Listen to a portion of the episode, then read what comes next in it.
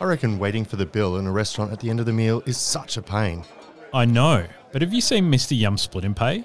I used it the other day at a restaurant. I just scanned the bill and straight away was able to easily split it with friends, pay and leave. It was super fast and super easy. Really sounds amazing. That's right. Mr. Yum Split and Pay makes it so simple for diners to pay their bill, to split it between a group, and even pay for individual items. Restaurants love it as they get to know their customers better than ever, making it simple to send targeted offers and get their guests coming back again and again. It really is a game changer for venues that love full service but want to streamline payments. Mr. Yum Split and Pay is the better way to pay, and it's free until July 2023. Visit MrYum.com.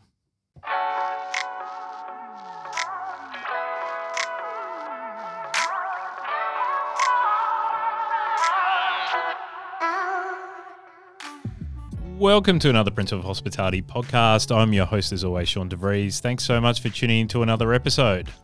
Now, food brings people together and promotes community, and Principle of Hospitality is here to disrupt the current perceptions of what the hospitality industry can achieve in today's ever evolving and challenging environment. So that's why we're so proud to partner with Chef's Hat, the largest family owned and operated hospitality supplier in Australia, on this season of Po. Now, Hibiki is one of the most inspiring Japanese influenced cafes in Melbourne. A large part of the menu of this Japanese style brunch spot is based on the owner and next guest Reiji's mum's cooking.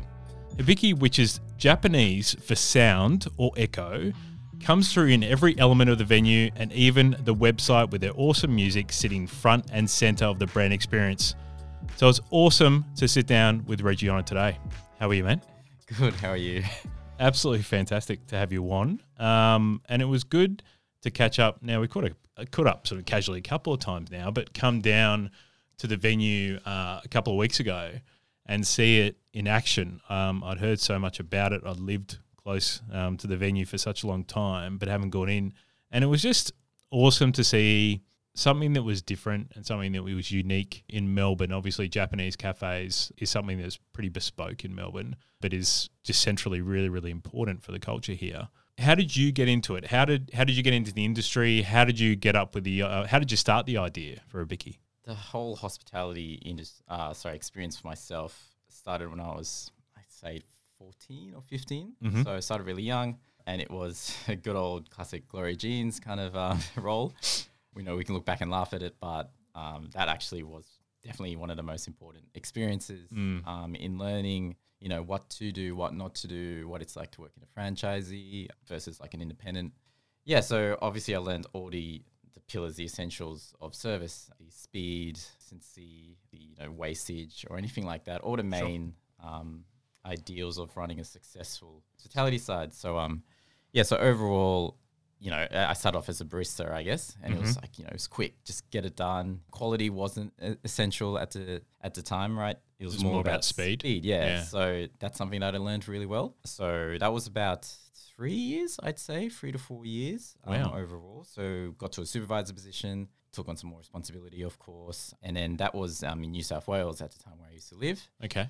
And then I came to Melbourne for William Angliss Institute. I did a bachelor's in tourism and hospitality management. What, why hospitality? I guess like during that progress, it was definitely school wasn't my forte, to be honest, uh, Mhm. education wise. Like I wasn't the most academic. I was more on the creative side of things, and it just having done Gloria Jeans and you know, I, I kind of did really well at it. I figured I may as well pursue this and see how it goes. So yeah, William Angliss was a, a good, I guess, academic side of things. You know, you quite a good relevant subjects. Um, learnt a few from the lecturers and the teachers. Mm-hmm.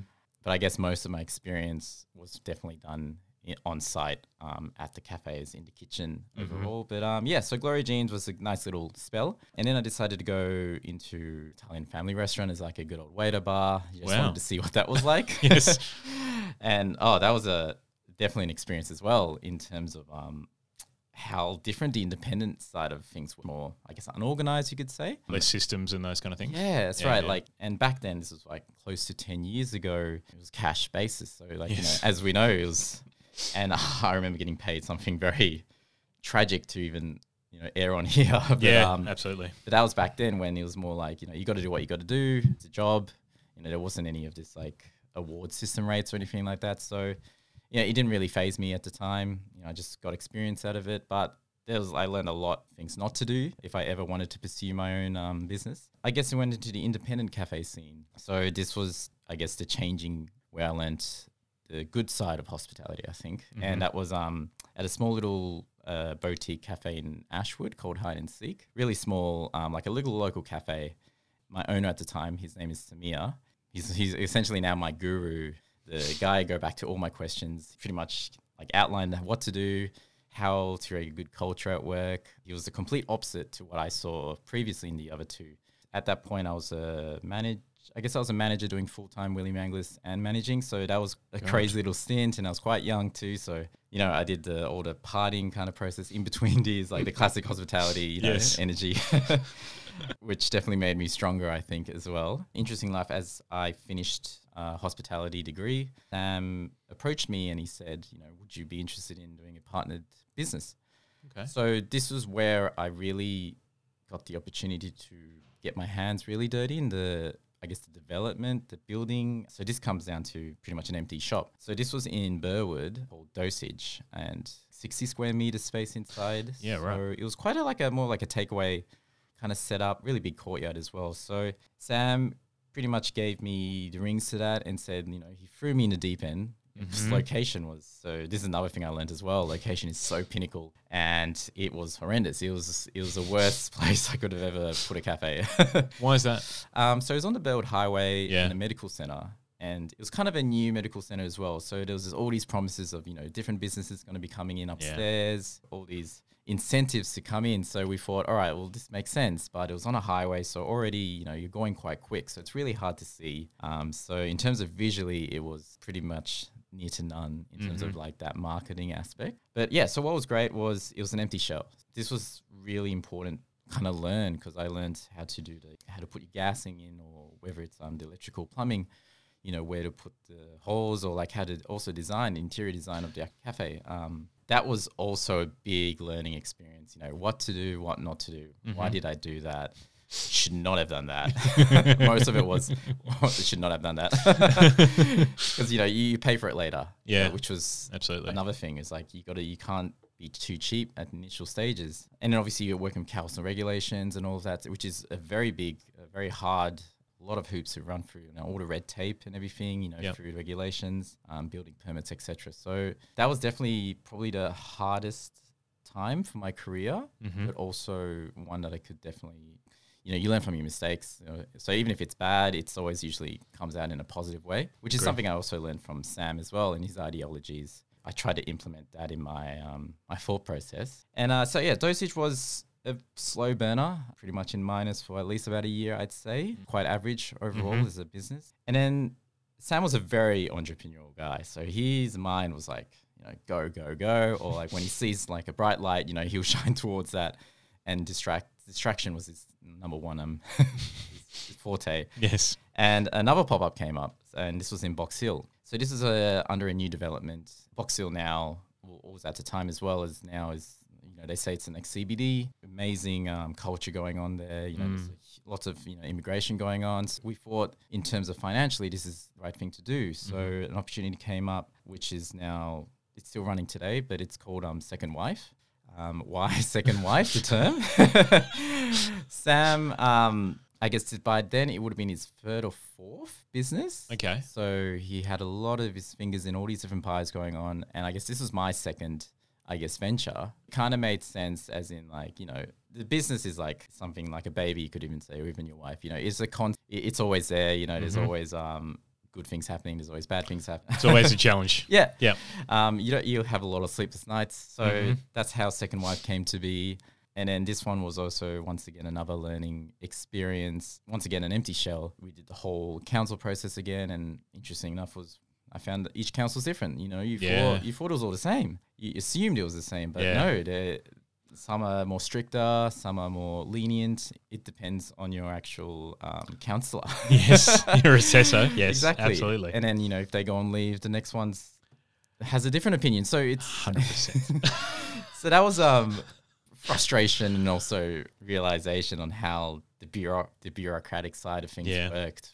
Um, and then the hardest thing about second wife was the gas. So this was something I really learned was the gas meter installations and stuff like that. You needed gas on premises and make sure that's already in place. Sure. Otherwise, you're going to be waiting months, which was happened to us. So we had everything ready, and then we were held back by the gas company because they don't really give you an approximate date. You know, of course, I understand it's it's a hard thing to do, and so that's definitely something that I realized and said, you know, if I ever do my own business, there has to be gas on site if you are to use gas. That is for Yeah, yeah. cooking and stuff. Those were dosage was more so I'd say a success story. After about a year, we started picking up, started getting Mhm. really busy. While second wife was definitely more, I guess, one of the fails in terms of profitability, and also I guess the concept itself was quite a little bit harder in that area. Actually, found that people didn't really drink coffee in that when we assumed it was an upmarket location. So it also made me realize, yeah, whilst location is good, you know, Mhm. you need to have the right um, clientele demographic, you know, really push your products as well. So, so yeah, so those two have all been recently sold.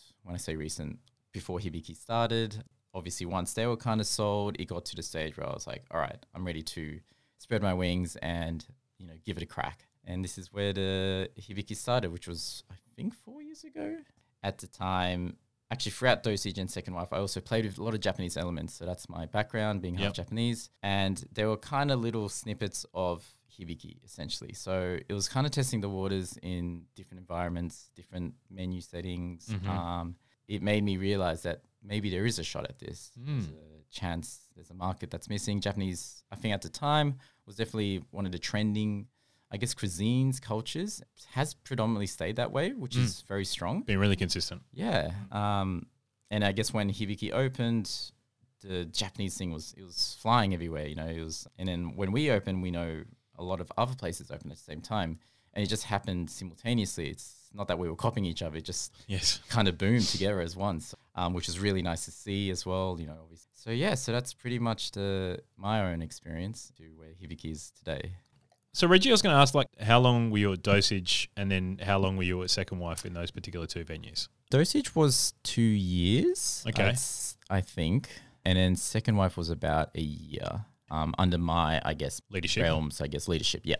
In regards with Second Wife, was that in a development as well, or was that a standalone sort of business by by itself? So it was under a new development, Mhm. those buildings. And then it was just one of those empty retail shops underneath the building. So yeah, it was like an empty shell, like I said. And um, and then Dosage was obviously in a medical center. So they were both Mm. in a commercial, I guess, setting in terms of that. So Hibiki is a complete opposite where it's on a street front. Yeah, completely different as well. That's what I was going to ask. Like, out of the, having those two venues in developments or in you know semi high rise or whatnot, like, is that why you chose where Hibiki is? Because it is a standalone. It is you have to create some movement and activity for people to really come and experience it. It's it's much more bespoke kind of experience in a way. I think so. Yeah, it's it was interesting. So whilst Doshi's in Second Wife, it was good to use an empty shell because you can lay it out the way you want it. It also led to it just felt a bit stale. It felt a bit cold. I guess those kind of settings. It didn't have as much heart. I thought as more like a community little setup, like hide and seek, the first one that I mentioned, which was like a shop front side and a small little strip, which was very busy. So yeah, so having seen the Hibiki location, which is in Camberwell, it's it's also on the outskirts of Camberwell, which is Yeah. something that I actually liked. I didn't like. I know how um, competitive it the market is already in the Yeah. Camberwell Junction area, so I figured that little strip in Toorak Road what was there was something missing. I always thought. So the side shop, it used to be an old Thai restaurant. Straight away, I knew gas was on site. So that was one of the I was going to say that. one of the first things I um would look always for. look for. Yeah. Um. At, at the time, I was looking at across all of Melbourne. Actually, you know, I looked at locations in Forest Hill. I did Footscray. Yeah. It, I guess the east side of Melbourne was predominantly where I've always been. So I kind of knew my clients. Had like quite a few followers. And I figured, you know, I know where I know how things work around this side. Um, I should stick to it. Funnily enough, it's a very old strip, so Mm, like I went from brand new setup to probably one of the oldest strips in Melbourne yes. which I found out recently. It's like over hundred years old. So Wow.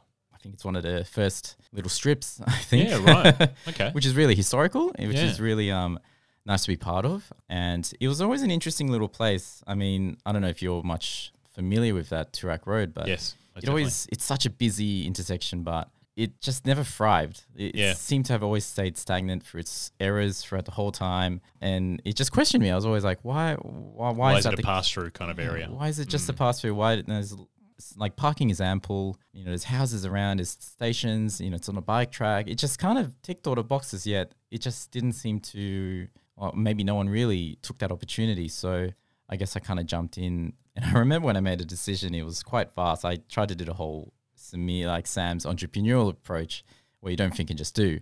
And that's kind of what I did. yeah, right. I remember just contacting the agent and saying, "Hey, can I have a look tomorrow?" You know, and I just I was helping out Sam at his other cafes at the time, but you know, I just thought, just give it a go. You know, there's Yeah, no yeah, there's yeah. no harm in doing it. And I had a look around, and it was really old. It was a mess. The previous tenants just left it as it is actually. So it's one of those runaway, getaway kind of scenarios. So it's something like out of a out of a movie, which was really interesting. Like the cutlery was set up.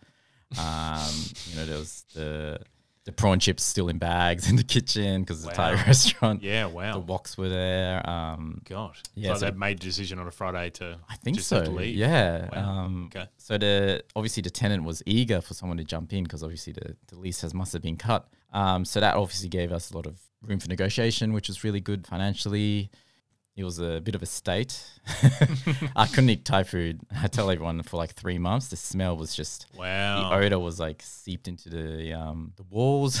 yeah, right. I think the peanut oil and like it- Yeah. it, just they obviously left it in the state. so you know grease obviously over time, Mm. smelly, and it was yeah no that was I've never had to do that in my life. The things I had to see and cut and remove and demolish, but pretty much yeah the off street or the street side of shopfront actually was the right decision at the time. I thought So how long did it make from seeing it in person with a real estate agent? How long did it take for you to make an actual decision? about a week. Okay. Yeah, so Okay, so I it's still pretty quick. Yeah, so a lot of people, yeah, it's, it's Mm. very quick. I'm, I've got to say, probably wasn't the smartest idea. I know a lot of people do business plans and like they look Mm. at the surroundings, they do research. You know, they, for me, it was more like a, I believed in my product and I thought the concept would work regardless.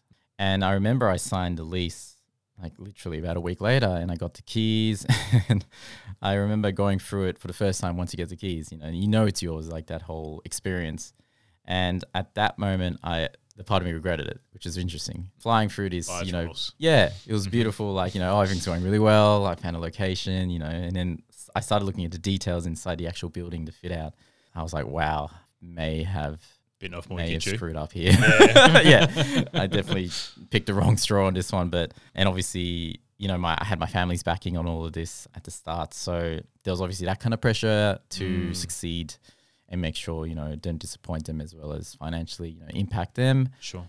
Yeah, there was a lot on the shoulders at that time. Overall, to fit out, I guess took about two months actually. So it was, I thought it was quite a quick process. Interior designing wise, I just did it myself.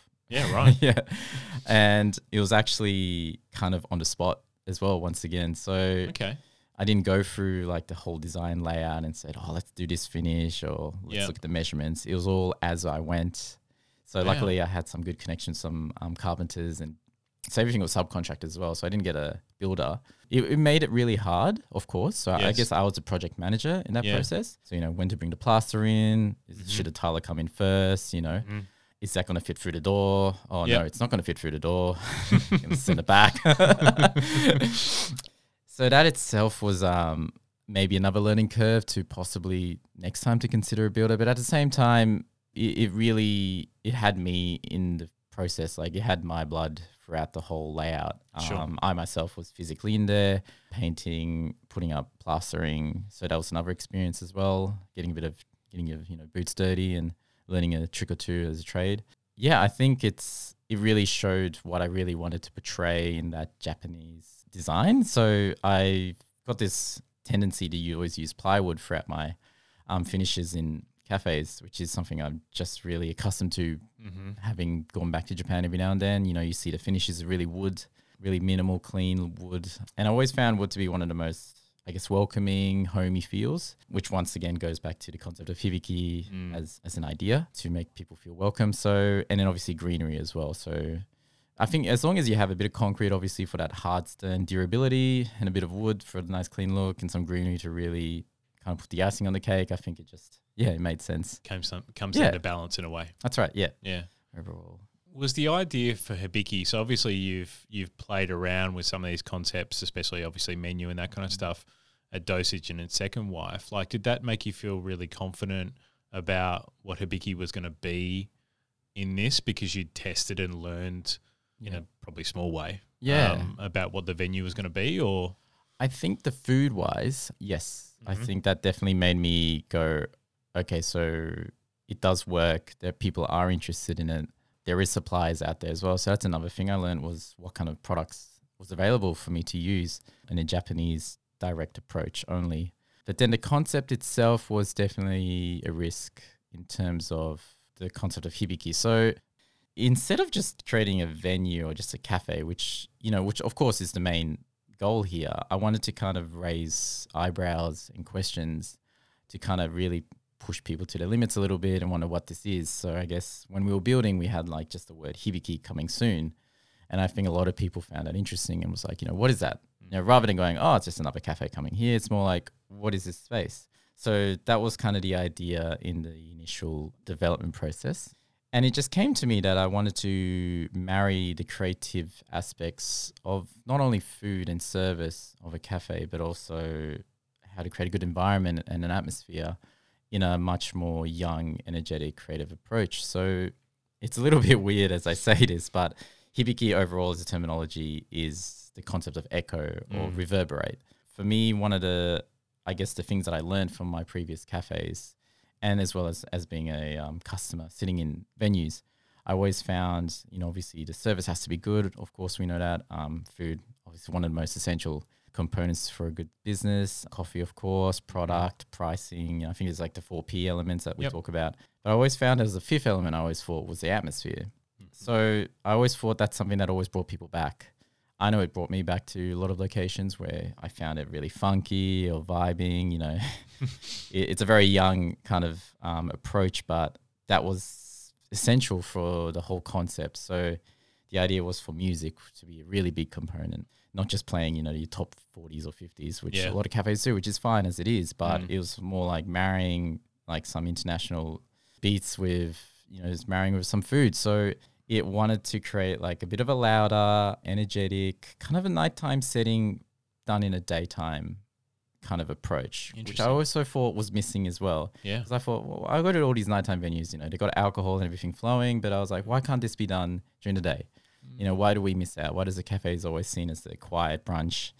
You know, yeah, good point. yeah, so I thought I'd try and try and like really play with that, and I knew it was a risk, you know, because obviously it's quite a niche kind of concept. But yeah, it worked out. So music was a really big essential. The spacing as well. So I wanted to make sure it wasn't too packed in there, but also, you know, financially viable, having enough seats. The Hibiki art concept is something that kind of came a bit later, but it was always something in the back of my mind. So that was bringing in local artists each month. I guess like a free commission space for them to portray their work. Um, a lot of it's usually Japanese themed, so it kind of made them push themselves in a different direction as well. And we've met some amazing people through that and connections, and you know, and a lot of it sells actually, which is was the biggest shock to my life because Yeah, like initially it was just more like a space for them to promote To their work, it. showcase it, Mm. and then you know we know we're providing for the community and they're also providing for us. So it kind of worked out both ways. Each month we sell at least one or two copies, you know, and then they also come back as well as cus- as um, guests as well, and then it just kind of expands through that through word of mouth. Were there venues in Japan that you had taken inspiration on for Hibiki? Like, were there ones of note that sort of made it what it is and made this different genre of what you're doing, this sort of day meets night kind of thinking? Because when you were talking about being the project manager and making these quick decisions about the space and about how it's going to move and you know maybe that bench needs to go an extra 30 centimeters longer and we're going to use this type of wood and all that kind of stuff like that needs to come from inspiration right that needs to come from experience Absolutely. so yeah. were you so were you getting that from the japanese tours that you've been on Mm. and obviously being you know half japanese yourself was that something you sort of got from there there was definitely components that I did draw in from those experiences. Um, for instance, uh, there's this little corner area which I kind of I'm pretty stoked how it turned out. Is this um, where you put your kind of feet in, but it was still appropriate for like the Western approach of sitting down rather than taking your shoes off, for example. So I married the two together. Um, so it's a very fine line between the Japanese, you know, ways, traditional ways, is also still allowing it to be comfortable Yep. for our locals. So that was definitely a little component, for example. But I guess overall, most of it was just, I guess, experiences here. Because I guess at the end of the day, I had to make sure the space was, you know, viable for our guests here because our client, the clientele is the community. But I guess, like I mentioned, the wood finishes and stuff would definitely be something I took from experiences in Japan, you know, mm-hmm. where it's at mainly like hotels and things like that. Ryokans, which is like more traditional aspects of like the hotels in Japan. Yeah, I think overall it was definitely a local driven kind of design. Mhm. Yeah, I'd say. In regards with the sound aspect, it's quite interesting. I went out to dinner with my partner the other night, and we had a really good experience at this this CBD venue, and it was great. It was really, really good. Service was on point. Food was great. Sound was shit. Yeah. right? to the point where I don't know if we go back on a busy night because I know that in that room with concrete, small, short ceilings, the aesthetics that they've got don't hold the sound. Yep. If you speak, if you're right too close to a speaker, then it just reverberates and just c- controls Of course. the whole experience. Absolutely. So many venues are unfortunately like that. Mm. The la- it's the last thought, right? It's the fifth It really Thought. is. Yeah. how did you know that was the case and importance? Because atmosphere is not the first thing.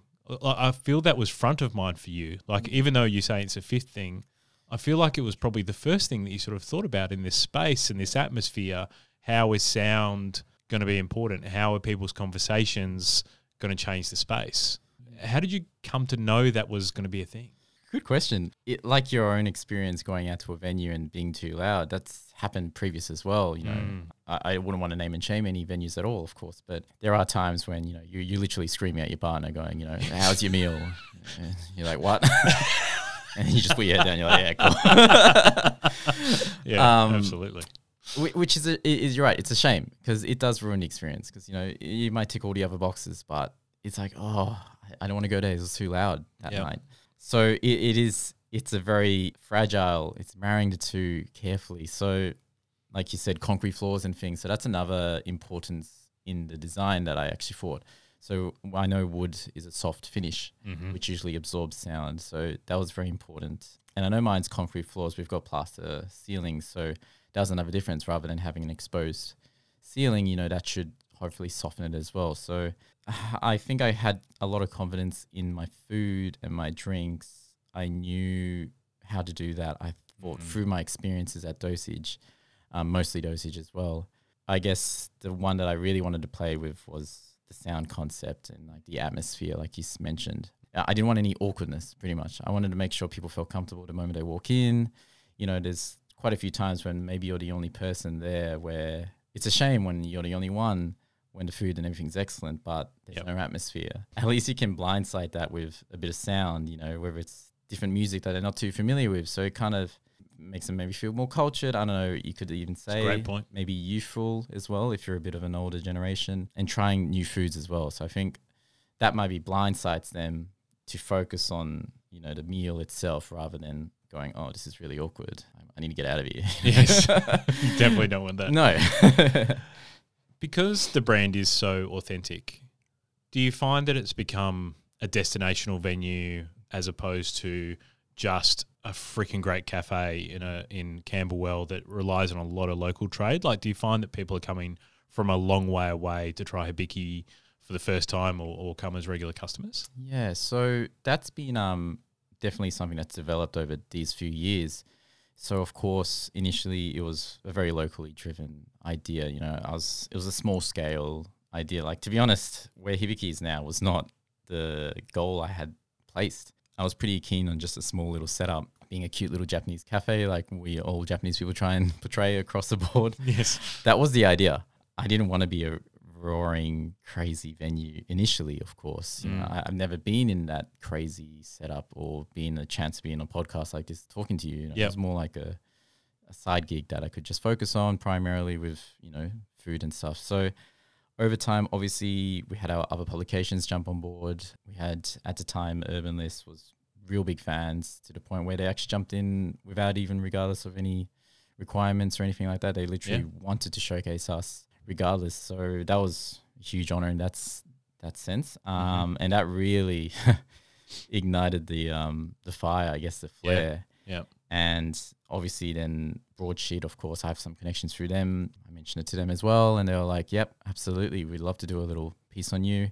I guess, you know, everyone knows about the broadsheet effect and it was nuts. It was it was chaotic. It was it wasn't it wasn't great to be honest. It was it was actually full on. You know, I I could see the venue wasn't built for that kind of like demand that we Yeah. walked through. So that was really interesting to try and um, balance as well.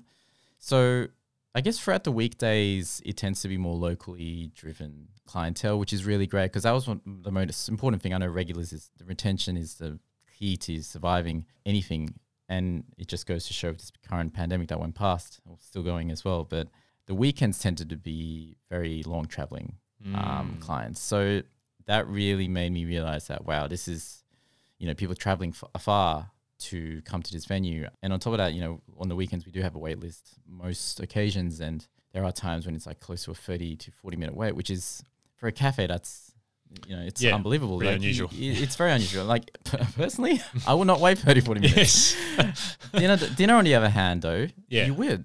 So It's interesting. which is always interesting. It's like why, like obviously, you know, people are working during the day. I guess that's a bit of a, a time block for them. Nighttime's more like, you know, the night's young and free. It's your whole night. So, but it's interesting. Yeah. So a lot of people do wait, which is like a huge surprise as well as an honor that they're willing to wait for that long just for the experience.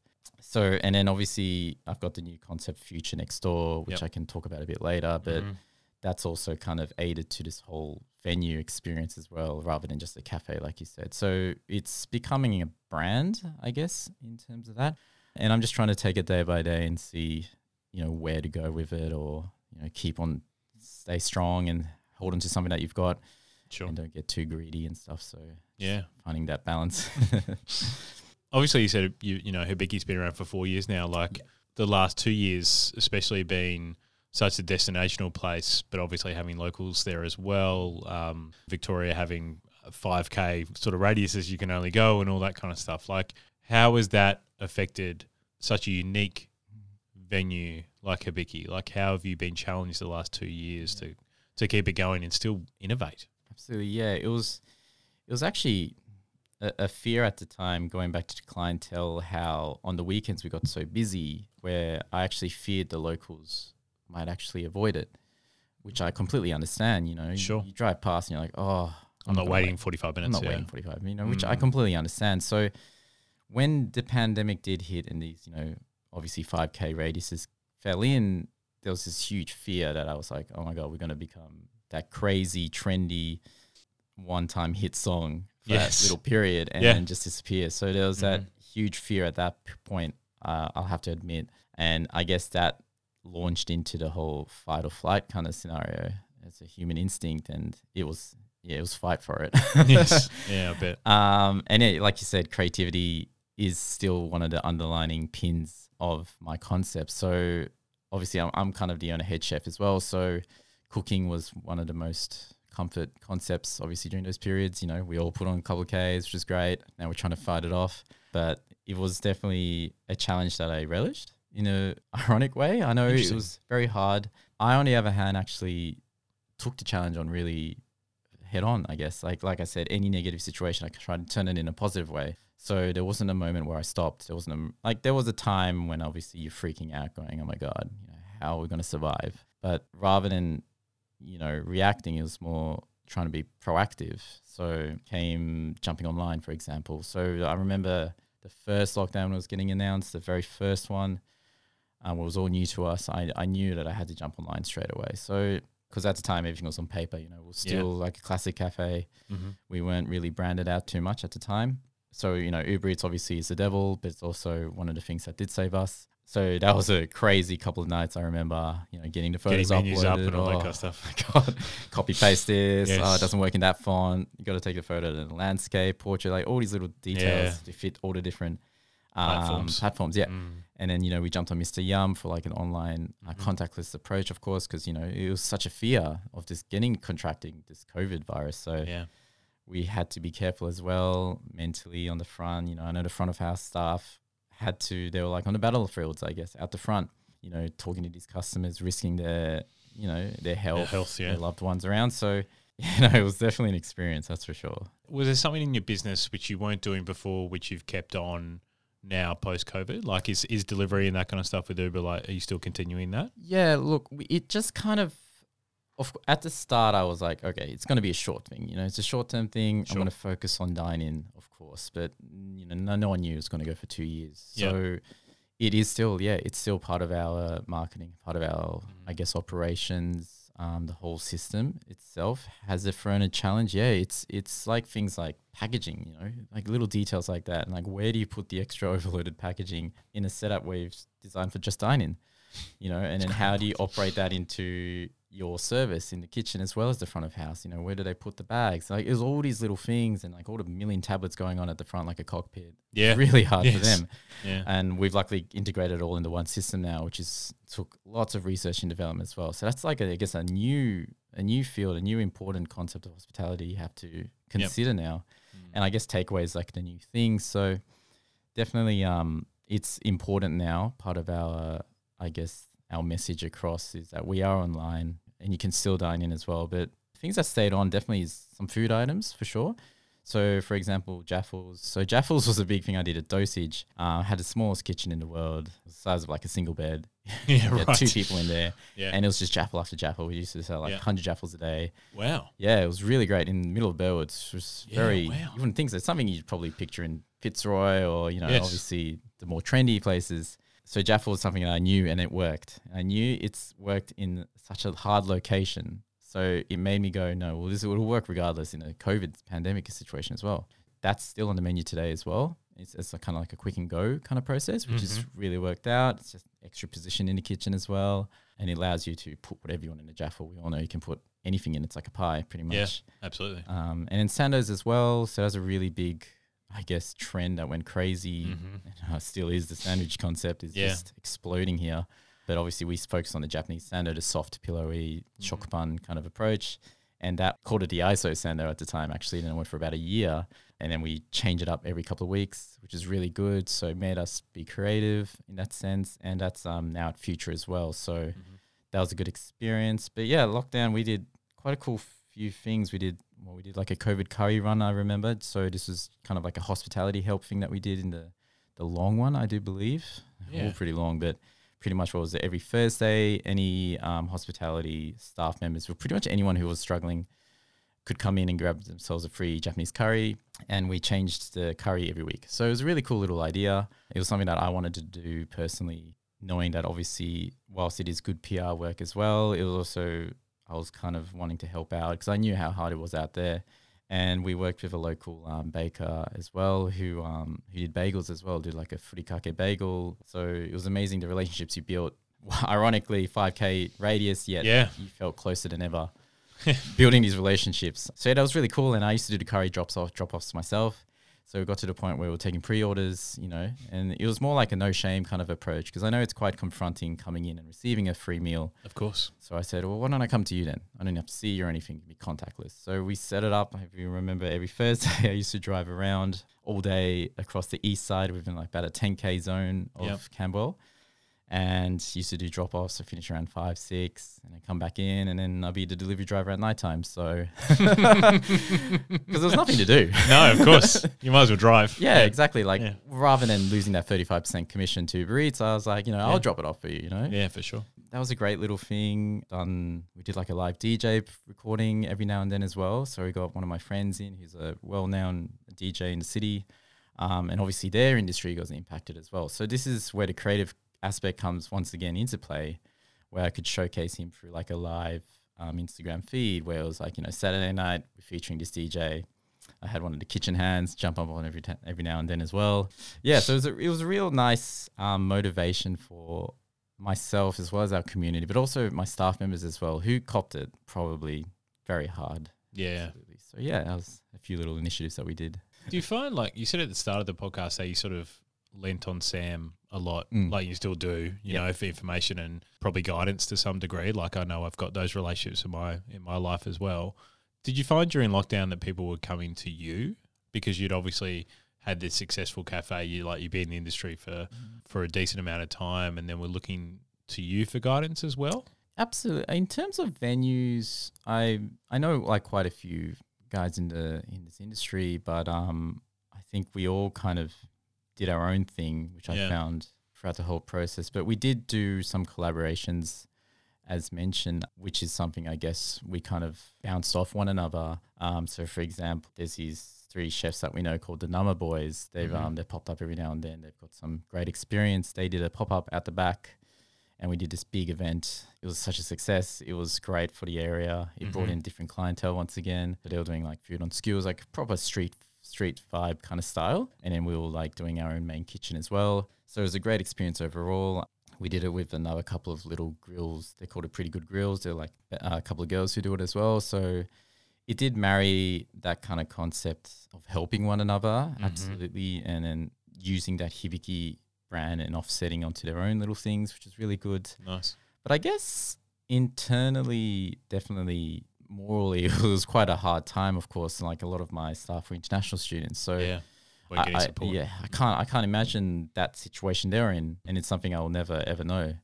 So that's something I always try and look at in, in a broader, you know, perspective. But um, I definitely did do all these creative concepts in order to not only keep the business alive, of course, to give them work, but also create a bit of sense of family where they felt like there was some normality going on. There is some hope during these dark times. So yeah, for sure. yeah, which was um, a good experience. Can I ask how you shouldered all that pressure? Like, because we said at the Yeah. start, like, obviously, you know, you've got family money that was involved in Hibiki at the start, and uh, I think your brother's involved Mm, for memory yes, as yeah. well. And then you've got international students who are not getting support from the government. Like, they rely on the fact that you're giving them shifts and food and all those kind of things. Like, that's a lot Yeah, to burden yourself with.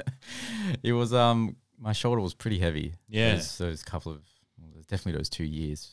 I think it was very lucky that the brand established itself prior to this. So I think using that positivity of knowing the brand was strong, I was able to say, okay, that's fine. We're going to survive regardless. Now let's go on to something else. So I guess I was able to balance the two.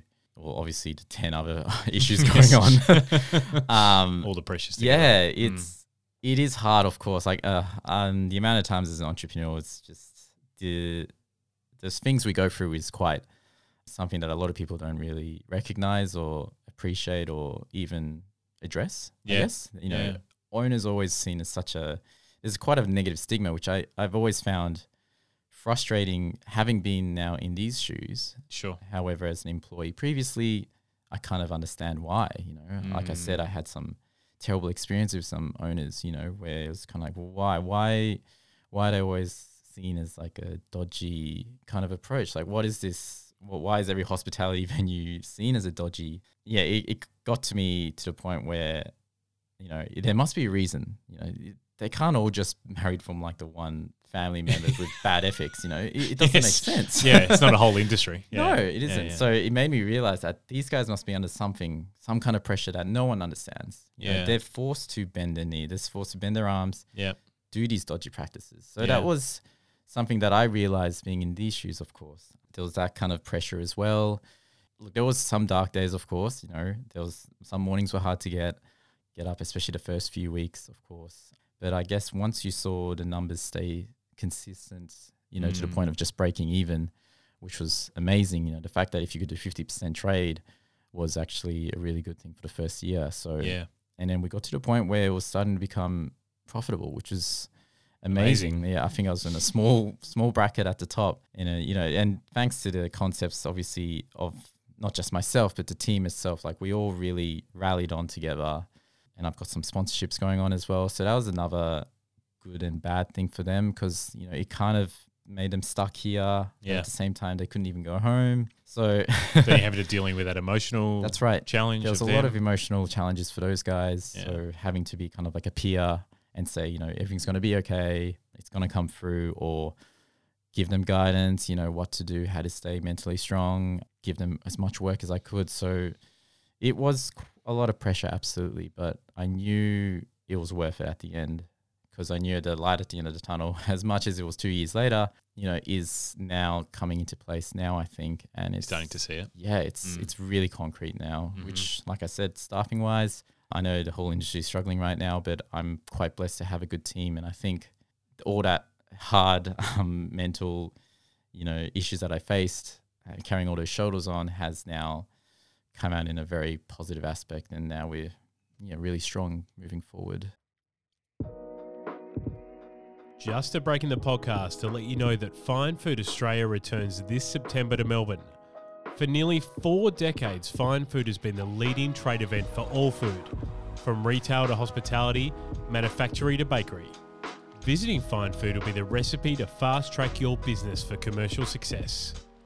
Just a reminder that this is a free event to attend, so make sure you register at finefoodaustralia.com.au. Now back to the podcast.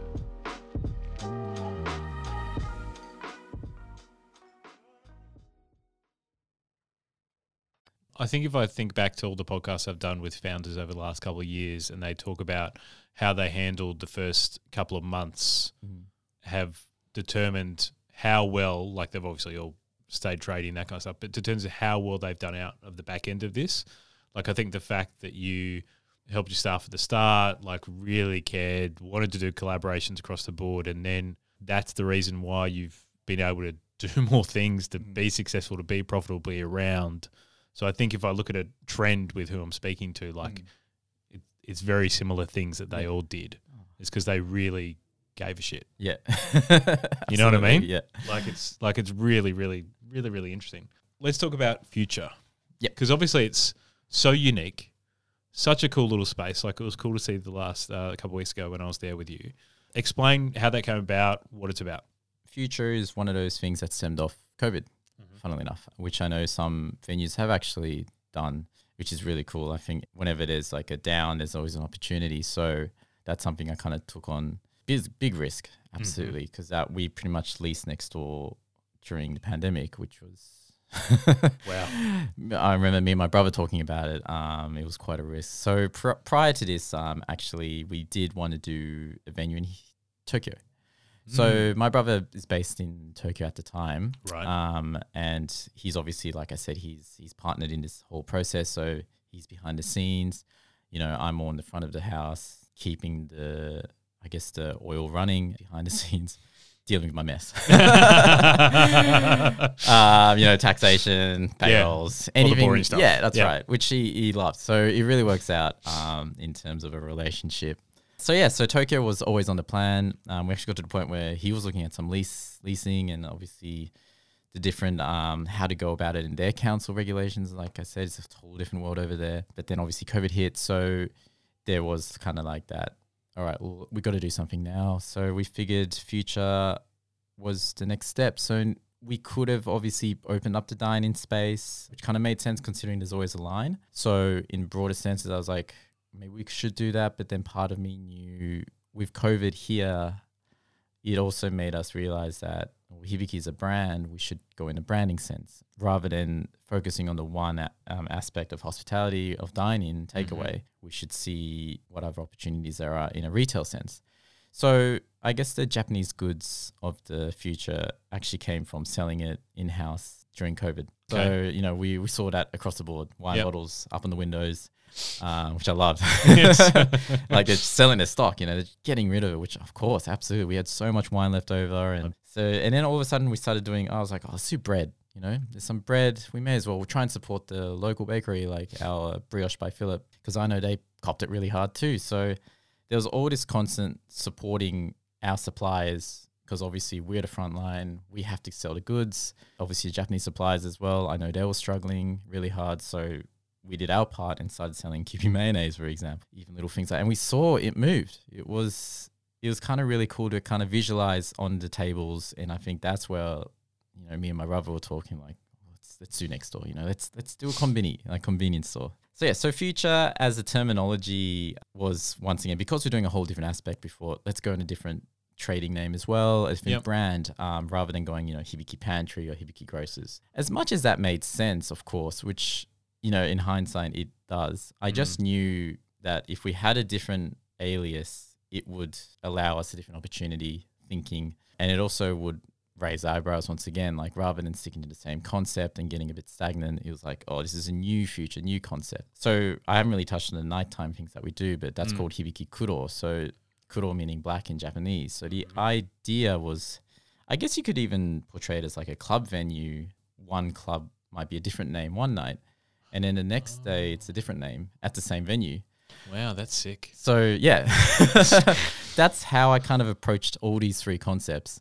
So kuro obviously is black, so we bring the blinds down at nighttime, we dim the lights real down, and we turn the music real up. Kind of that whole modern experience that nighttime Melburnians love. Yes. So future was also that kind of idea. Why future? I guess for us, it's moving into the future for grocery items, the whole takeaway concept. I feel like it's going to be quite a new idea moving forward. Yeah. Honestly, I guess as as we become modern as well, you know, food coming to your door. You know, there's all these groceries where they send food, and then there's you know there's HelloFresh and all of that. You know, it's really becoming that. I feel like that's a really new upcoming market. So I figured becoming a grocer was really important in case another lockdown comes. We never know as well. So that was another thing to kind of really save our ass Mm. if something goes wrong. Yeah. Um, so yeah, Future's obviously Japanese orientated convenience store experience, like in Japan, cover all the I guess all the bases. So you've got all your essential condiments of the Japanese goods, um, sweets and even like shampoo and stuff. So Yeah. we try and kind of concept in, Mhm. which you don't usually see at a pantry grocer. Bakery, of course. So this is another thing that we stemmed off, like I previously mentioned, and I thought, well, shokupan seems to be in right now, and we really really wanted to promote that.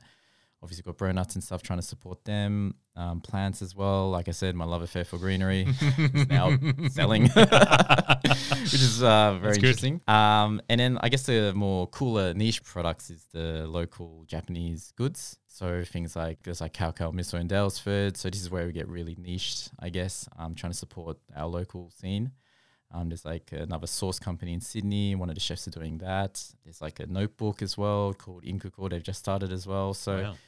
Trying to become like front for them as, as well. Um, local potteries as well. So we've got a local pottery doing his work. Um, Japanese knives, of course. Mhm. So we knew there was a market for that, and my brother's has a pretty of a love affair for that in terms of the Kappabashi, which is the hospitality street in Tokyo. He lives around the corner at that time, so made sense to bring some knives in.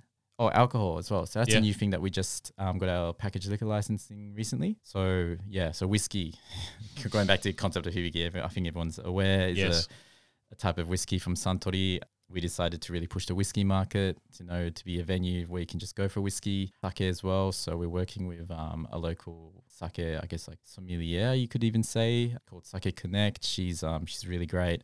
Got you know your classic strong zeros, your asahis and things like that as well. Oh, and then obviously the food, Yes.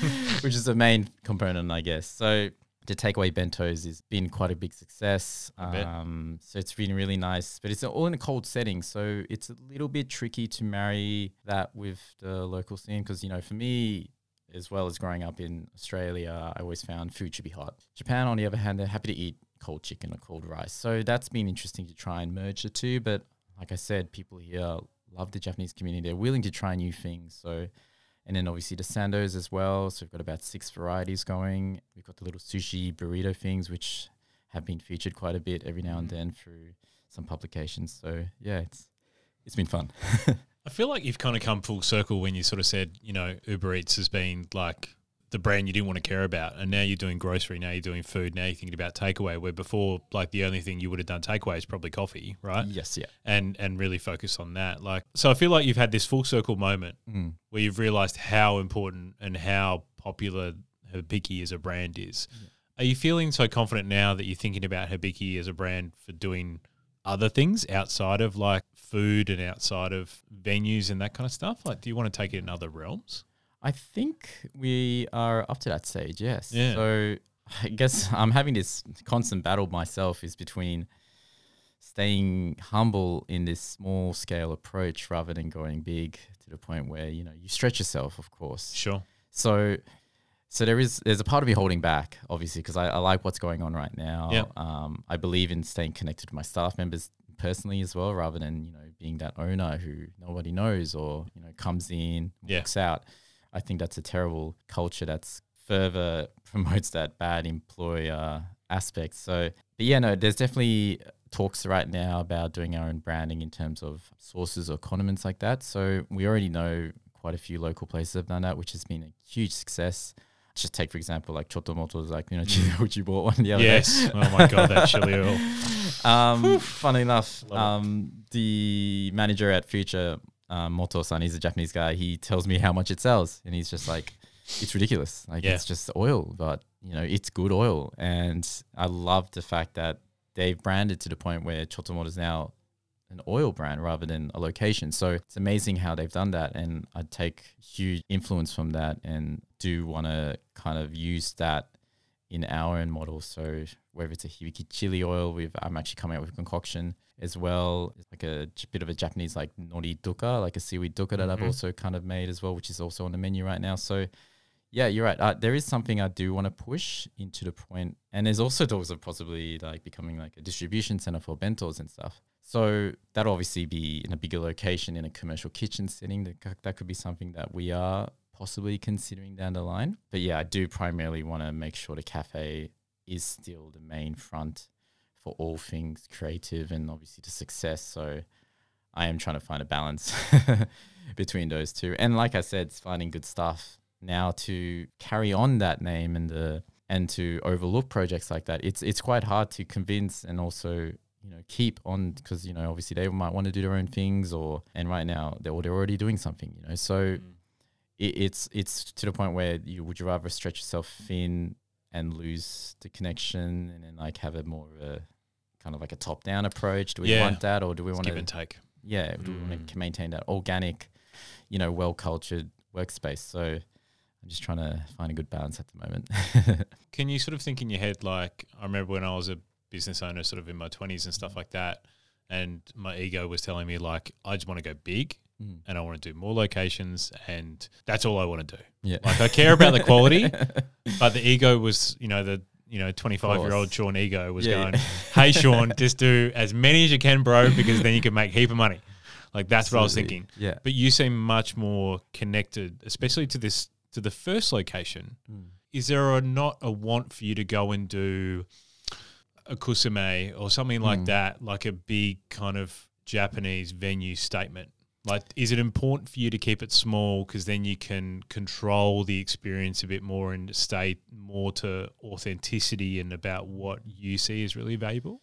I, I think that's some which that's the direction I am definitely leaning towards. You know, there, there's this old saying where they say, you know, having too many is actually less. So, Yeah, that's a great point.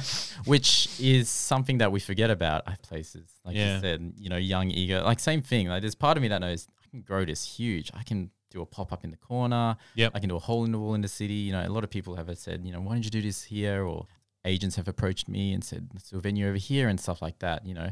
And I know it would work, but I just know I just know the the issues that will come with that. So obviously the bigger you get, the bigger problems there are. Obviously the more staff members, you know, goes back to the reasons why I can't expand too much is because there's just still looking for them right now. But you know, partners obviously to further expand. It's not Mm. it's not like selfish in terms of like I'm wanting to keep it myself and just Yeah. be lonely. Um, Yeah, I don't feel that. It's more it, I just know it's more important to just stick to what's small and what's good right now rather than you know risking rocking the boat too much to the point where you're another venue where you know the owner has this name and then you know which I've personally found throughout a lot of experience with my own staff like they've told me about their previous employers so I'm listening and I'm listening carefully to everyone and just making sure try and do the opposite in terms of actually being like a role model as an owner to try and make sure you know there are good owners out there Like, Yeah, trying absolutely. to really promote that and say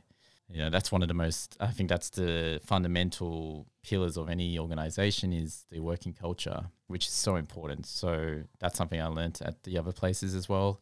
Sam's working culture was phenomenal. It's something that i always look back on and something Yeah. i will forever model on. So he cared so much about his staff you know he would throw in an extra every now and then whether it's bonuses whether it's you know socializing events. And it's also a bit of a non non caring approach a little bit. It's Yeah. more like you learn from your mistakes rather than me telling you you're wrong. So it really promotes, you know, yeah, motivation. It makes you want to do better. So I Mm. think that's definitely an outcome that I've seen in my service and my staff. And I, I just like to do, I like to focus on one thing primarily, which is really interesting. So, for example, if I'm in the dishes, I'm, I'm going to do the dishes. Like, there's not where I'm going to be like, oh, a bit of an airhead and do this and then walk off. Yeah, You know, just because I'm an owner, it's more like, you know, you're part of the team. You know, they need you there because you are part of the system. So you should follow through and play your part and show them that you're actually just like an employee rather than an employer. So, yeah, there's a bit of that going on right now, yeah. which I really enjoy. How have you been self-aware enough to become a better boss over the last four years? Do, do you think has that come from? Are you listening to things? Like, are you reading things? Has it just come from experience? Come talking to other people in the industry? Yeah, so definitely experience. I think maybe I'm quite. I must be quite observant. You are. Yeah. to look at what to do and what not to do. I think so. With Sam, I saw everything that he did, and I took it down.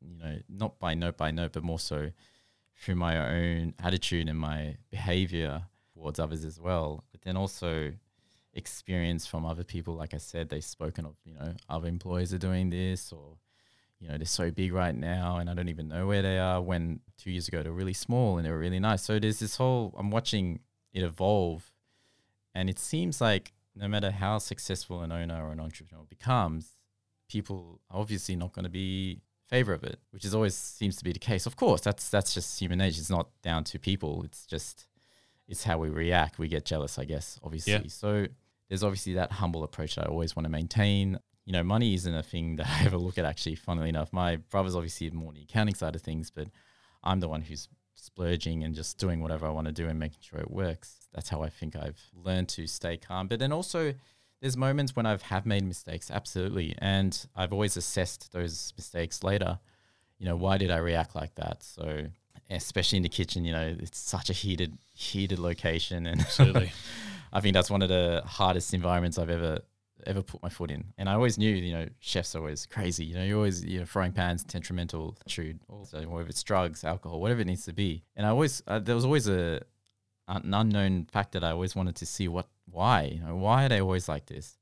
And that's why I started getting myself into the cooking side of things. And I applied myself in a head role position and I put myself on the grills, on the mains, you know, under that pressure Understand it. and try and understand where these guys are coming from. And it was interesting. Like it really opened my eyes, and I realized, like, God, that sucks. This is this is fucked.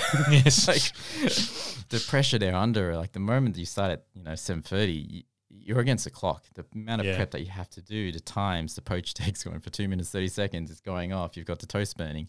You know, you've got running out of plates. Oh, the plumbing's not working now. Dishwasher's broken. You know, there's all these factors going on at once. I need to place an order. Yeah, that's pretty much. oh my god, it's five o'clock. I need to place that order now. Yeah. Oh, I'm going to miss out. Now I have to go shopping because I Yeah, didn't make the I've- cutoff. Yeah. I've been so many times. Um, so that that's I've loved that as well. That's kind of a challenge I've definitely thrived off kitchen, and it's allowed me to be creative as well. So I guess cooking is a love affair of mine that I've really owned in terms of like as an owner chef. I, I kind of do want to go into that scene a little bit as well myself personally. Um, kind of play around with and see different chefs as well. So that's another thing is I want to see how different kitchens work as well. Did you change anything operationally in the kitchen when you had experienced all that, or was it a case that maybe the space wasn't enough that you could change anything operationally, but at least you could Yeah. understand what the team was going through? it was definitely understanding the team what's Mm. going through. So it was great to really see the system in place as well. You know, like I guess like a product, uh, sorry, production line. So Sure. you know, it, it comes down to every mise en place movement. You know, everything is so important in the Yeah. kitchen. You know, placement. Every step. Yep. Absolutely. So that one extra movement will hinder the next process. So, Yep. and you know, we've got lines out the door. So this is constant, like, and then keeping up with prep, you know, keeping the quality as well. So it was very interesting to finally put myself in that position. But I realized, I guess, no matter who you are, there are times when you're going to probably crack. And I kind of wanted to throw myself actually in there to see how much could I really push myself. Because I know being an entrepreneur, as I get bigger, I need to understand where my staff are. I need to understand the pressure points and I need to understand where my limits are as well. Mm. So that was really um, a good test for me. There's a few times I've definitely exploded on Yeah. occasion, you know, and I look back and, you know, God, I'm such an idiot. you know, go back and apologize straight away. It's a, it's a very violent environment, of course, as we know. But it, it, it really shouldn't be, though. So that's the thing where I'm starting to realize that you can make a good kitchen, you can make a good environment as long as the leader, which is obviously quite, you know, number 101 management. So I've tried to maintain my composure, obviously, moving forward. If there's any problems, it's not it's it's being proactive rather than reactive. So you know, if this order didn't get through, and you know, it's always like, oh man, can you put this through ASAP? Most chefs would lose it, which for me never made sense because I was like, right, well, why are you losing it? It's just another order. Yes. You know, just add it in the middle if you can, because obviously, if your production line is good enough, you can maintain and should mm-hmm. be able to handle it. So it's obviously how you react and then that obviously as a leader will kind of stem into your team mm. And it's keeping good environment. So little little things like music this is another thing i've applied in the kitchen. Interesting. so rather than having a dark quiet kitchen it creates a very dark dark environment. Rather i've like installed extra lights for example made it a bit more clean and professional. The music on like try and really keep the vibe in there just as strong as at the front because it's, it's not fair. Like why? Back of house is one of the hardest working locations in anything is never getting to see the success outside when the front of house is out there seeing you know getting able to socialize you know a bit more relaxed to a degree. Kitchen doesn't get to see any of the final product so that's always interesting to the point where i'm like starting to wanting to be more in the kitchen and actually maybe become an advocate inside of the the back of house world. Yeah, I love it. yeah that's So- another little thing I'm very big on like the employee experience. Like I think Mm. that's more important than the customer experience because if you have happy employees, you're going to have happy customers, Yeah. right? correct But I haven't heard someone articulate it like that in regards to back of house staff. I haven't thought about that because often with the employee experience in an actual shift, we think about it for front of house Mm. because front of house are having a very trying time, of course but also they're having a fun time because it's got the music, it's got Yeah. the theater, it's got you see the reaction of a customer, you get Yeah. positive reaction. Hopefully, sometime you you know you get a lot more positive than negative. Mm. But if you're in back of house, it's sort of this just this pit sometimes, right? And you're right, this sort of dark pit. yeah And we don't think about lighting. We don't think about No. music. No one's ever told me that before. There you go That's really interesting. It makes a lot of sense. Cool. Yeah. And I think why maybe open kitchens were such a big thing, like in the early 2000s and stuff, because it brought everything I think so. together. That's but a if- great thing. Yeah. Yeah. If you've got back of house and front of house like you do, like that's that's so important. Mm, it, it was. It's always like at other like venues I've been to, and like I said, like what I've heard from others, you know, chefs are always angry, or there's, Yeah. and then that that creates the quite a violent negative attitude towards the front of house where there's constant front of house, back of house wars, which is Yeah. always the case, no matter where you go. And I think marrying those two together and making sure there's no confrontation or any issues there is the successful culture to the point where you know you know everyone everyone's names. You know, a lot of chefs will just don't even care. They don't even know who you are and stuff. But like we Yep. get to the point where we try and introduce ourselves. You know, we laugh a lot. We we try and have some fun. So I think culture has been one of the biggest importance of building Hibiki as well as a brand. So Yeah. keeping good staff, and I want to come to a good environment as well. So like if I'm walking That's a good in point. and it's quite negative, you know, I will either react and flip the switch and say, "No, guys, this is not how we do it." Yeah, look, a mistake has been made. You know, it's it's okay. You know, it happens. Like maybe the toast was a little bit more burnt, or maybe the presentation was a little bit dirty. You know, you can you can mention it, but rather than saying do it again, it's more like, all right, for next time, you should know how to do it. And yeah, you can't stay anal about every little thing. I think Yeah. I've realized, you know, mistakes do happen. Like everyone's the same. Yeah. Just got to learn from it. That's right. Yeah. Yeah. Yeah. So I think yeah, the back of house is definitely one of the most challenging and also thriving, I guess, components of what makes a good hospitality business. Yeah. I've had, like for example, Sam myself. He said he's pretty much near out of the game because he's sick of the back of house, as an owner's perspective, because they've had so many issues confronting one another. You know, whether it's violence, alcohol, whatever it needs to be. I know he's gone through a lot and. I don't know how he does it still too, but that made me realize and go, nah, I want to be in there, you know, rather than rather than being at war with them and saying, you know, why is the product level so high? You know, why is the food cost so high? Why is the wastage so high? Why is it taking 30 minutes for like poached eggs and toast? Rather put yourself into the shoes and say, okay, this is why. Two more questions before we finish off. I Yep. think we've had a really good discussion. yeah. I'm really interested to know how you're feeling about the industry right now. Like as a greater whole, like opening up and some normality sort of happening with with hospitality venues around the country. Like how how are you feeling about the industry, which obviously you love so much? Yeah, it's it's great that for the first time, I'd say actually, funnily enough, I think it was last week or this week, for the first time I spoke to my staff and I said, I actually feel a bit normal. I, I'm not fearing lockdowns. I'm not fearing that sudden shutting of the doors, that uneasiness. So that's a really great feeling. And I think that's definitely seems to be coming out in a lot of people's um, attitudes and positivity. I think we're becoming more social again. Like, you Sure. know, we're learning how to actually talk rather than sitting at home and smashing down a burger, you know. So still love. yes, Um, true. yes. But yeah, you're right. It's obviously such a temperamental environment still, regardless. You know, Mm. even prior to COVID, Mm. we already know how hard hospitality is. So it's great to see the ones that have survived come out on top. But it's most upsetting when places that you love have gone down. So, and it's finally, I think it happened twice already where you're actually like, oh, let's go here. And you go there, it's Yep. temporarily closed or permanently closed. You're like, it shocks you to the bone where it's gone. Like the name, the sign's actually gone, or or there's something new in there. Actually, that's even Even weirder. even weirder. yeah, yeah. but no. But that being said, you know, obviously we all we're all very aware the CBD is struggling. Um, staffing is oh god, that's such a big issue. We can all talk about. We all know what's going on there.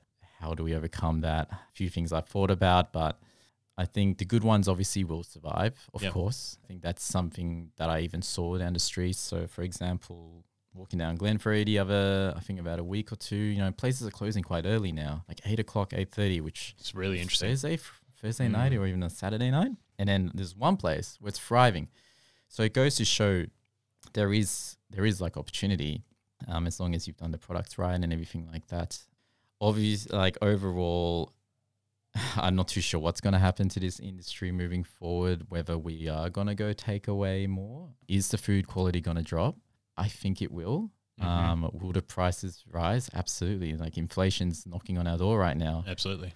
as we spoke last week, I know my seafood went up, which was one of the things I never thought it would, like local, local seafood. And it has, which was a huge increment to our pricing costs. So now the business model is starting to, it's, it's never been quite right for the cafe world, absolutely. And I think it's just getting worse to the point where, you know, we as customers have to fork out more.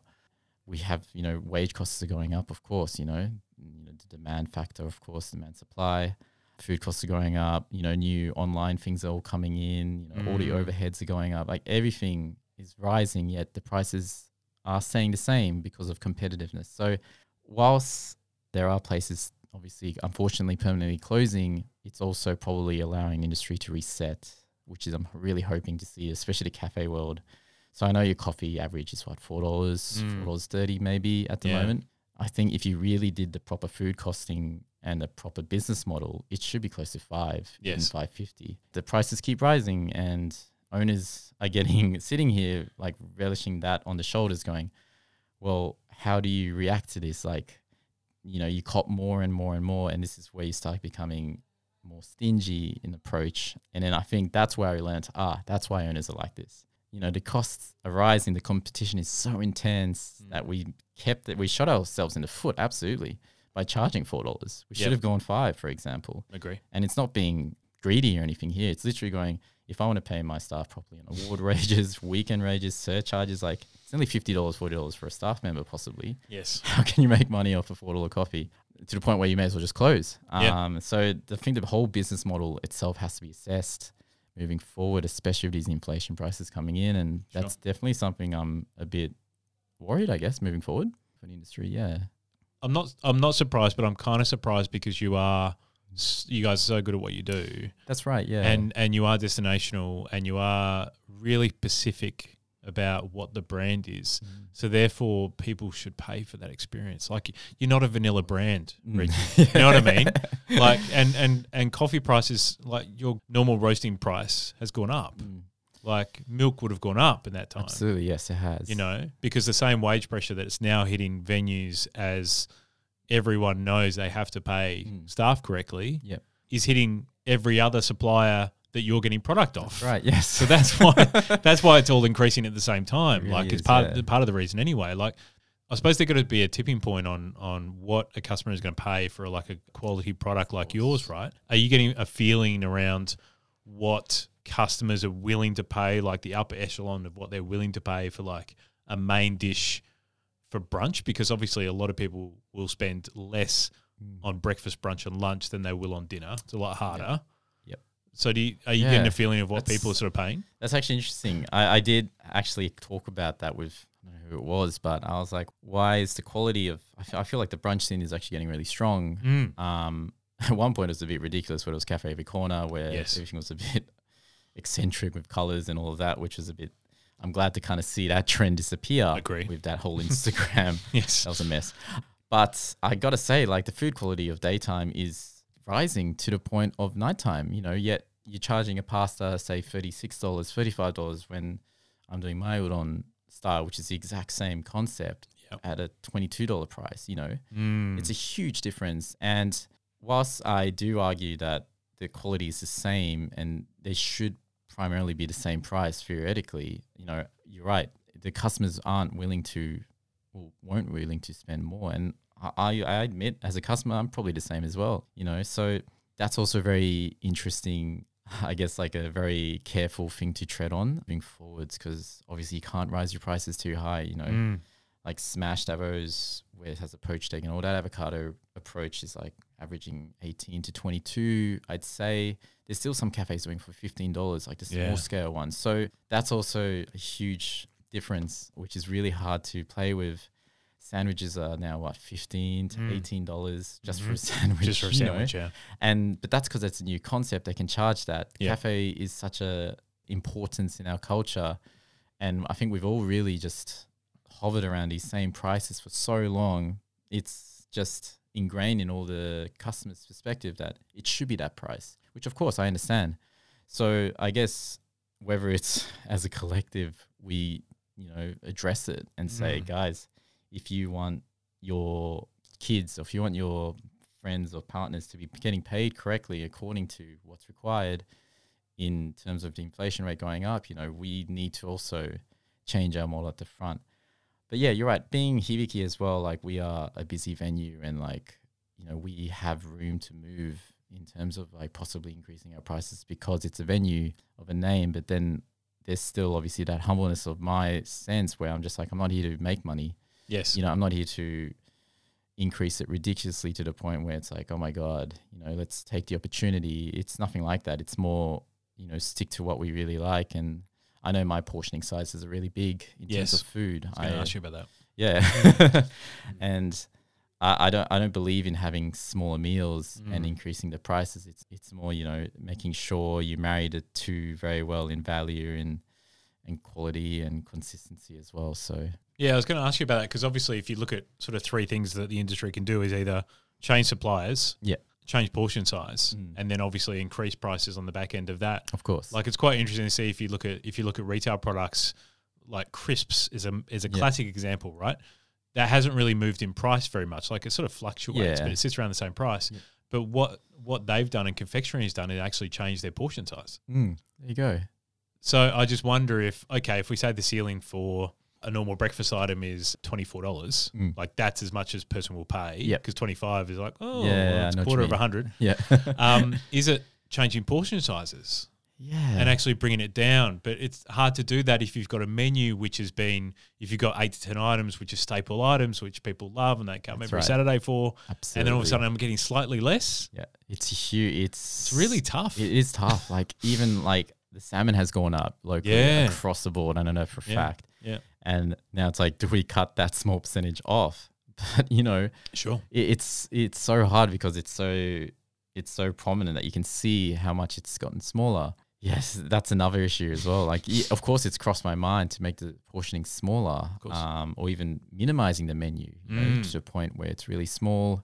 But then I guess that defeats the whole original ideology of what Hibiki is to bring in all these different um, types of cuisines, um, marrying the two very carefully Sure. using Japanese products. So Japanese products as well has gone up. And I think a lot of people don't maybe realize when they come to Hibiki using Japanese imported ingredients and sauces. You know, so you got freight costs and all those right. things. And they're stuck in, you know, customs and they're Mhm. like it's such a mess right now trying to get products in. So um, there's also that component where as much as I do need to increase the prices, possibly because of those increments in the, you know, down the line, you also can't be ridiculous, you know. Yes. Otherwise, you're going to lose your customers. You know, we have a big name of being such a well proportioned sizes, getting good value out of it as well, and I believe in that because that's still the model that I believe in. You know, I don't want to Mm. start cutting costs where I need to, but it, it's starting to really, you know, push us a little Yeah, bit. I yeah. got to say to the point of, you know, we have to do something. I think Sure. as an industry.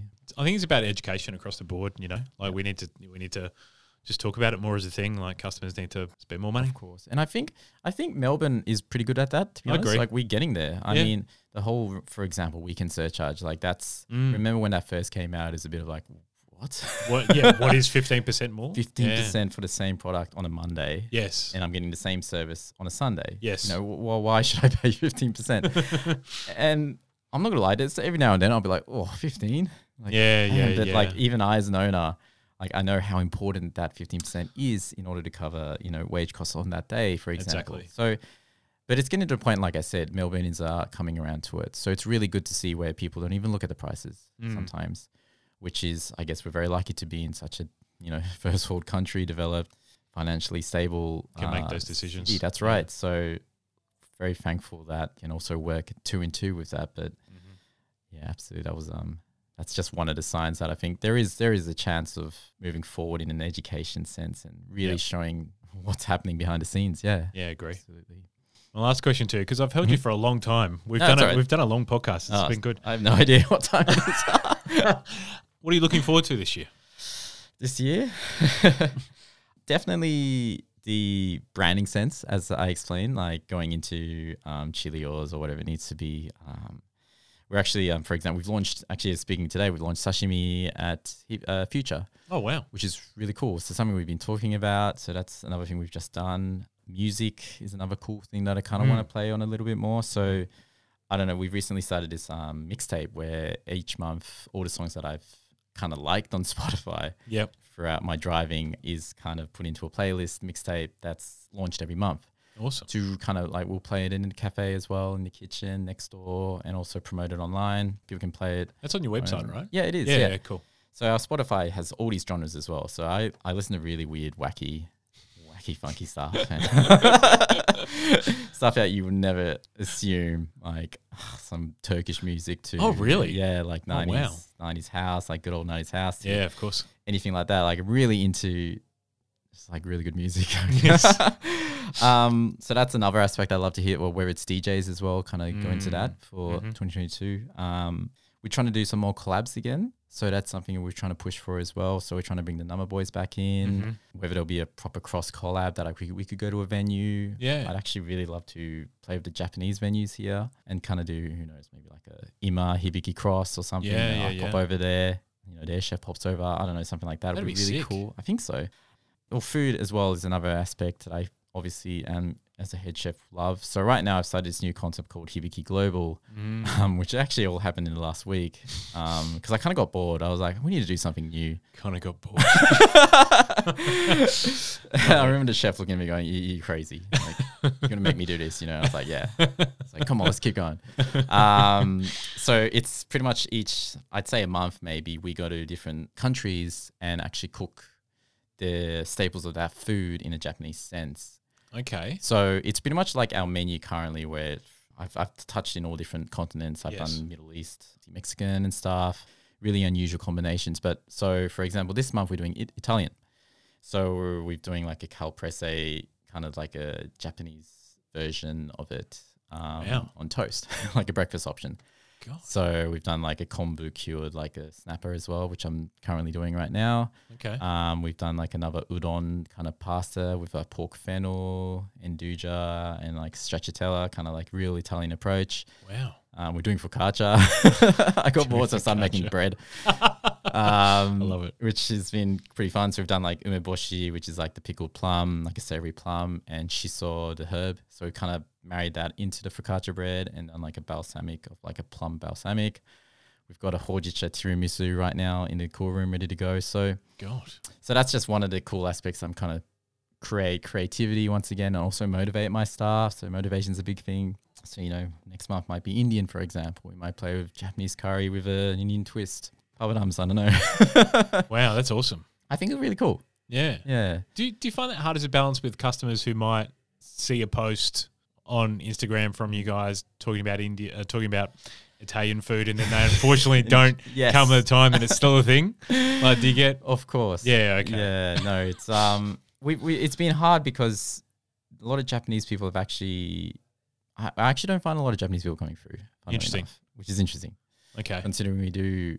well, the concept is Japanese. However, yes. I guess I'm I'm a bit eccentric and broad and a bit bit beyond their comfort zone. Yeah, I understand. Um, where they do actually maybe find it a bit not insulting, but it's a bit too much for them. Yeah, it's a bit too far. Yeah, I think I took it too far. Yes. However, the locals love it. You know, Yeah, yeah, they yeah. love experimenting, and which is why this Hibiki Global concept I think really works because it allows us to.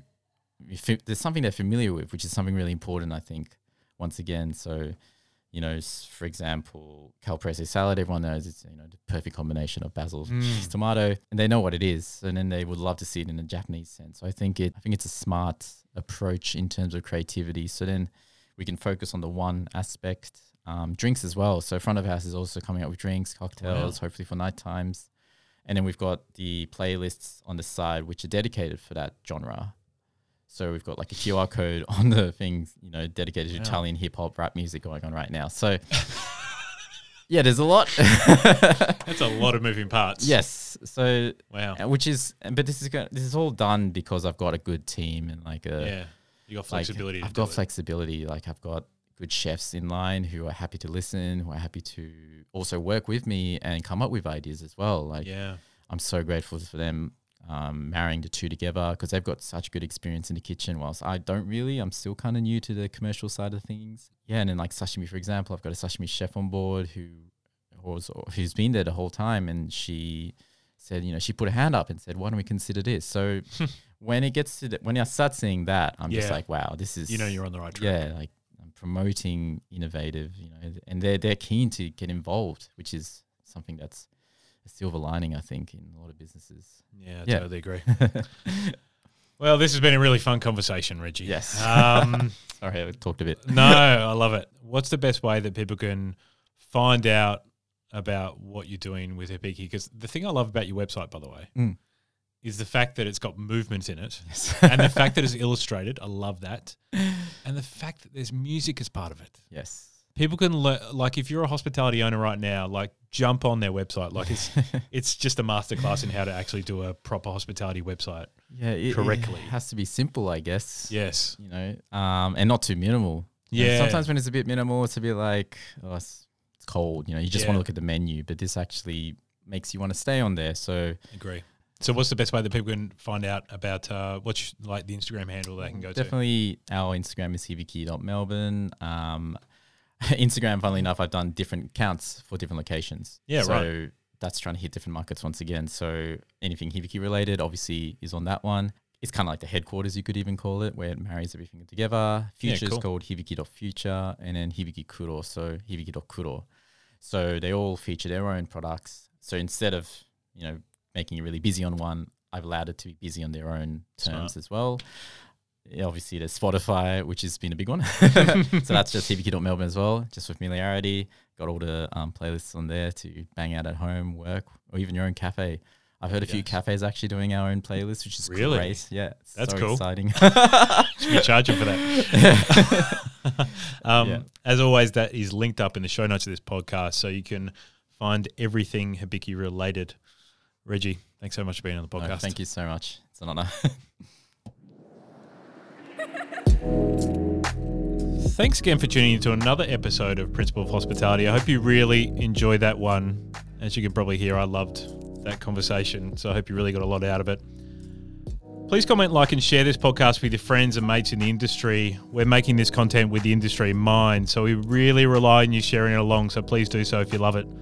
Thanks as well to our support of the majors, the largest, I should say, family owned and operated hospitality supply in Australia, Chef's Hat, where the industry shops. And if you don't know us at POH, Sash, my co founder from Principal Design, has one of the best design agencies in Australia. You can find him at principaldesign.com.au. And myself, for anything consulting related, Open Pantry Consulting, we analyze and implement the best hospitality systems. You can find us at openpantryconsulting.com. Thanks so much for tuning in to another episode and stay safe, everyone. Be well.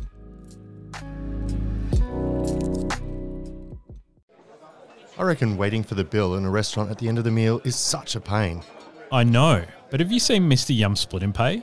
I used it the other day at a restaurant. I just scanned the bill and straight away was able to easily split it with friends, pay, and leave. It was super fast and super easy. Really sounds amazing. That's right. Mr. Yum Split and Pay makes it so simple for diners to pay their bill, to split it between a group, and even pay for individual items. Restaurants love it as they get to know their customers better than ever, making it simple to send targeted offers and get their guests coming back again and again. It really is a game changer for venues that love full service but want to streamline payments. Mr. Yum Split and Pay is the better way to pay, and it's free until July 2023. Visit MrYum.com.